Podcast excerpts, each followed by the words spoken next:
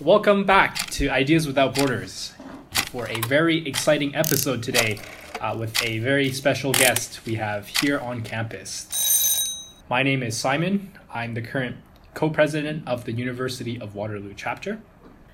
And we're going to start with a small land acknowledgement. The University of Waterloo's Engineers Without Borders student chapter acknowledges that we are not on any traditional territory of the neutral, Anishinaabe, and Haudenosaunee people. The University of Waterloo is situated on the Haldimand Tract. The land promises to the Six Nations that includes six miles on each side of the Grand River. We would also like to acknowledge that none of the podcasters here today are of Indigenous descent. Awesome. Can everybody take a moment to introduce themselves? Hi, um, thank you guys so much for having me in Dallas. Thank you for the land acknowledgement. My name's Emman. I am in 4B currently, Systems Design Engineering, as well as the former president of Engineers Without Borders. So, very, very, very excited and honored to be here. I'm Bailey. I'm a first year knowledge integration student. I'm Dallas Damude, and I'm in geological engineering. Awesome. So, the reason you're here today, Emman, is essentially to talk a little bit more of your current fourth year design project, Pulse Home. Would you like to give us a brief introduction? Yeah. Um, so, Pulse Home is a panelized construction technology that uh, my team and I are working on in partnership with Habitat for Humanity, Canadian Mortgage, Mortgage and Housing Corporation, as well as three Atlantic Canadian Indigenous communities and um, we started working on this roughly um, eight, nine months ago. Um, and it's something that we've been getting more and more involved in. And the three of us have actually taken it on as a um, social venture that we'll be working on post graduation. So it's no longer just a capstone project. Um, and basically, the idea is to solve the or work on the housing crisis in these Atlantic Canadian Indigenous communities, as well as um, empowerment and employment of local community members and youth on these reserves. That sounds really cool. And surely there are lots of layers to this uh, whole endeavor that you're working towards. So let's bounce around with some questions to learn more about the project. So, what made you choose Atlantic Canada opposed to anywhere else? Atlantic Canada is something that was brought up as a need from our partner Habitat for Humanity. Um, the three Atlantic Canadian Indigenous communities reached out to Habitat and expressed a so- strong need for um, homes for youth. So we were working in close closely with Habitat for Humanity, and as soon as they mentioned that there's three communities that are interested, mm. we're like, those are the communities we want to work yeah. with.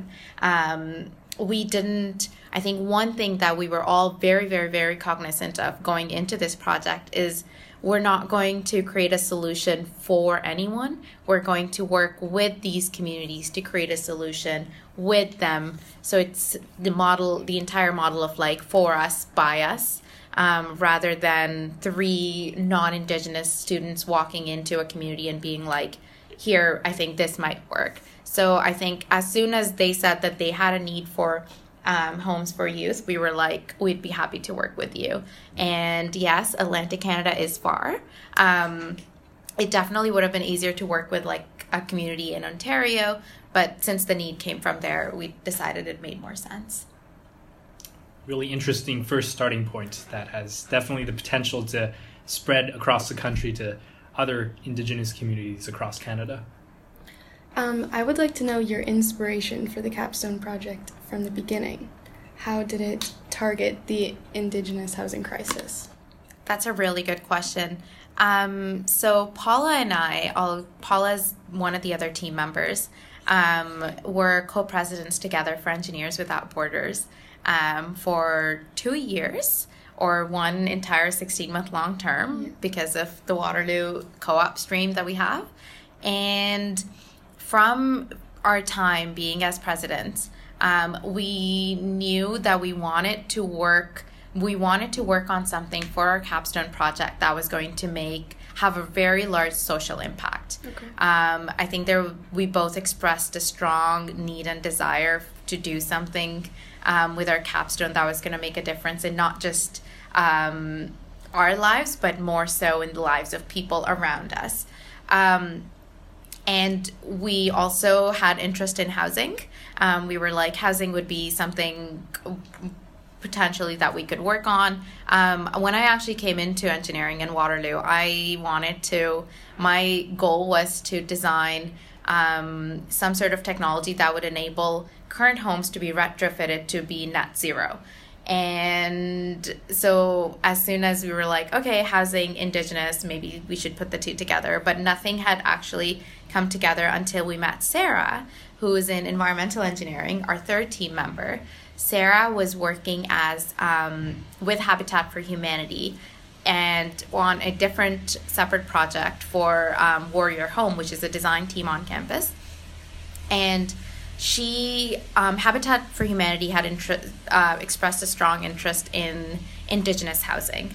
Um, as soon as they brought it up, Sarah was like, We're doing this for Warrior Home, but it'd also be interesting to work on it for Capstone. So Sarah's the one who initially put the everything together and expressed um, her interest to Paula and I, and we were like, definitely, we'll work on this.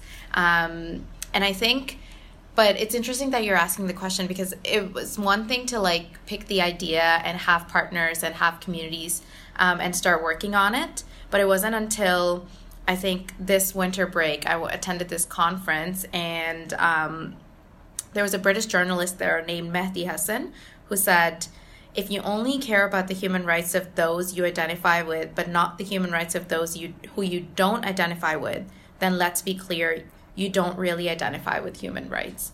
I think when this quote, um, when I heard this quote, this is when I knew that this project is what I really want to continue working on. Because um, it was challenging to be like working on something, you know, for indigenous issues where we can't identify and we can't fully relate with them. Um, so I think there was like a struggle in the back of all of our heads like, is this the right? We wanted to make social impact, but are we the right people to do it? Should we even be tackling these issues? Like, is it appropriate? Um, but I think like as soon as I heard this quote and as soon as we actually visited the communities um, in the in November of 2018 and talked to them we knew that this is something we wanted to actually work on and that's what so it's been like a continuous journey of inspiration definitely i can see how it keeps building. How is the how's the community reaction to your proposal? Um, they reacted very positively. So the first time that we met with the communities um, was in november of 2018 in halifax. We had a stakeholder meeting. Um, so the three of us flew in, and Habitat for Humanity was there, Canadian Mortgage Housing Corporation was there, as well as representative from all three of the communities. And when we went there, we the three of us, we were so hesitant and so careful and so scared um, to be meeting with them and presenting our ideas. Um, and in in, in hopes that they don't just think we're just like three students walking in and being like, oh, like we think this will work. Um, so we were very, very, very just wanting to let them know what our passions were and what we were hoping to do, but not at all expressing like a solution because we really wanted to make sure that we were working with them. And I think that from the get go, they could see that we weren't, they could see our passion and energy, and also the fact that um, we were wanting to work with them and we weren't trying to give them a solution that really had them respond to us in like a positive manner. Um, they loved our they loved our passion and energy, and they loved that we were um, get we were wanting to keep them fully involved with this project. And it's very interesting because they they were you know being like thankful for having us work with them, or and in our heads we were like, why are they thanking us? We should be thanking them. They're letting us work with them um, like we're the ones who are so honored to be like sitting at that table with these three communities um, who are willing to work with just three university students um, and have us design for them, have us, you know, go through this entire process and develop a social venture for them. So I would say overall, like their response was very positive. That's really cool. So let's take a little bit of time now to actually look at some of the different layers behind the context of the Canadian Indigenous housing crisis. One of the things you mentioned with regards to Indigenous housing is unemployment and how that factors in to the needs of First Nations communities with respect to housing. Can you elaborate a little bit more on that? Yeah, definitely. So, um, lack of skills and lack of education um, are some of the two of the reasons that employment levels are very low in a lot of Indigenous communities. And in addition to that, um, a lot of youth or community members don't have access to proper shelter, don't have access to proper housing. Um, and one can only imagine how hard it is to find jobs when you're when you don't have skills or when you haven't had your first job yet um, how hard it is to you know like pass your resume out without job experience try to get your first job but in addition to that um, if you don't even have a proper home that you're living in um, your income source isn't stable like your parents don't have enough income to be able to um, provide you with the resources you might require to gain employment. And I think that's where like the housing part fits in. And the sad reality is that um, there's just continuous cycle of um, poverty that I guess stems from a lot of these other issues, or I guess the other issues stem from them, you could say. And I think that's one of the main things that we identified when we visited the communities um, during our rigorous needs assessment phase of the project is that it's not just like housing on its own that's a problem. It's not that it's not just that there is no housing. It's um, lack of funding for housing lack of employment. Um, so even when people are given homes they don't have an income source, a sustainable or stable income source to be able to uh, maintain those homes or pay their rent. So a lot of those things are very, very, very, very correlated, and they do also vary community to community. Um, some communities, for example, have a higher ratio of um, band owned homes versus um, rent models, or other communities where income sources are higher, communities that are perhaps near city centers where people do have access to more jobs um, will have higher rent rental homes rental units and lower band owned homes um, but overall a lot of these communities are trying to move away from um, band owned government owned homes and go more towards a rent to own model but in order to do that you need you need a stable source of income um, so that's in my I guess like that's the most in the most brief manner I can describe how the two are so interconnected and correlated, um, especially especially when it comes to youth in the communities. Um, youth wanting to gain autonomy and move out and gain independence are unable to do so because there's no there's no small homes available on the reserves. What little homes that are available on reserves are saved for larger families. Um, so youth wanting to hope move out or, or and start their own lives are forced out of the communities. But when they're forced out of the communities, now they're unemployed and they don't have a home. Um, so one thing that Pulse Home is really targeting is that providing youth with homes to empower them to have their own lives, to start their own lives, and to gain employment. Um, Additionally, we also have the entire employment side of things, um, which I'll get into in a bit, but I'll let you ask the next question. Cool. I actually just want to build off of what you said.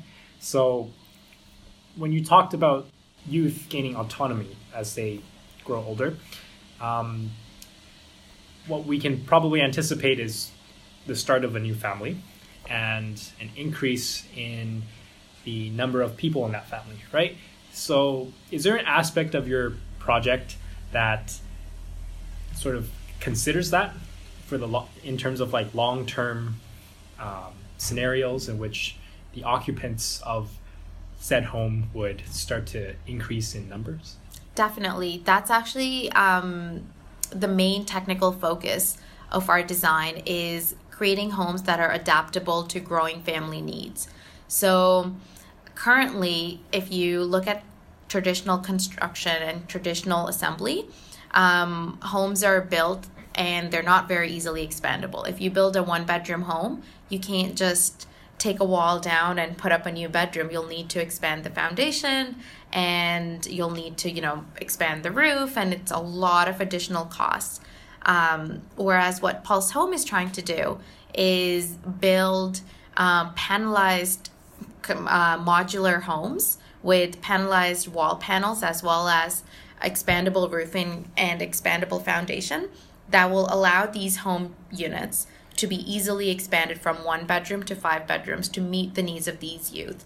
Um, so each home will cost significantly less than traditional homes because you'll be building a one one bedroom home, but additionally because um, the materials that we'll be sourcing and how these panels will be built, they'll be all locally sourced, and there will not be a requirement for um, external trades uh, to build these homes.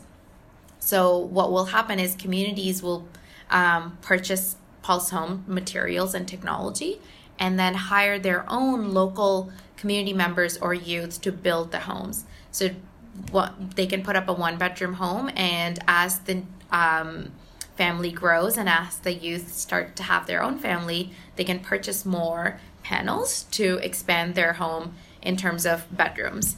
Um, so that's the entire adaptability factor. And a lot of the, there are no current um, panelized construction models in the market or in the building science and housing industry that allow you to do that. Um, there are panelized models out there, but a lot of these are just panels without um, electricity or plumbing within the panels. So that's another thing that Pulse Home is doing.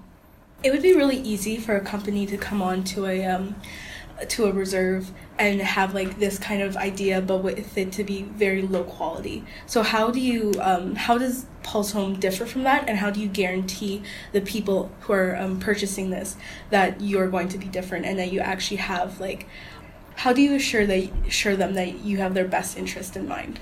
That's a really good question.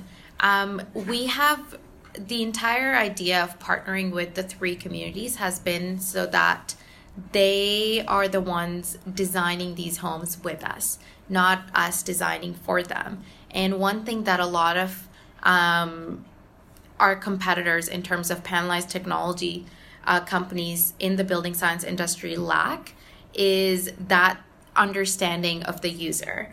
Um, coming out of systems design engineering since first year, one thing that's been ingrained as a, in us is designing product for users um, with them, not by yourselves, by the designers.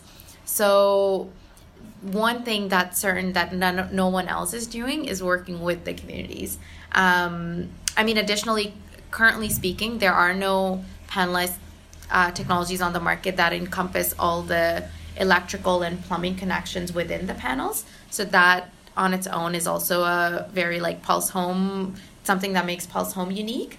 Uh, but I think the partnership with the communities and the continuous um, improvement model in terms of ensuring that um, these panels are easily maintainable, these panels don't require skilled trades to be built, these panels are recyclable and sustainable, and these homes come with like a sustainable financial model is something that Pulse Home is focusing on, and that's the need for that is coming with from the communities, and I think that's what makes us unique and different.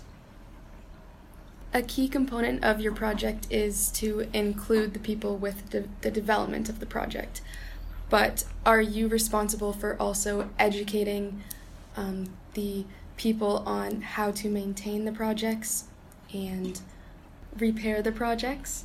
Yes, definitely. Um, so skilled trades training as well as maintainability as well as implementation is all part of pulse home um, which is why it's a social venture it's not just um, a design project or it's not just us designing homes and then passing it on. It's the entire implementation and the entire model of like how these homes are actually going to be used over time and maintainability that go into um, that are services that Pulse Home would be providing. Uh, but one thing that is not something that's under our umbrella is the employment build, uh, the employment part. So we we do have an employment model. Every time we sell a Pulse Home um, to one of the communities, they will hire. They will be the ones hiring their own community members and youth to build the homes. Um, the actual employment is not something that Pulse Home will be doing. I have a follow up question on the actual finances and the transactions that occur. So, based on what you currently have, how much does it cost to actually build a pulse home? And how much would it cost somebody to purchase a pulse home? So that that's a really good question, and I cannot guarantee or give you clear answers right now, just because of how early um, how early we are in our technical development. Uh, we're only in phase one, and there's three main phases. So currently, we're working on the wall assembly part of it, and in the next phase, we'll be working on foundation, and the following phase would be roofing. But rough estimates. Um, currently, it costs, um, and these numbers are coming from the communities themselves. They mentioned that it costs around two hundred thousand dollars to build a average size bungalow on the reserves.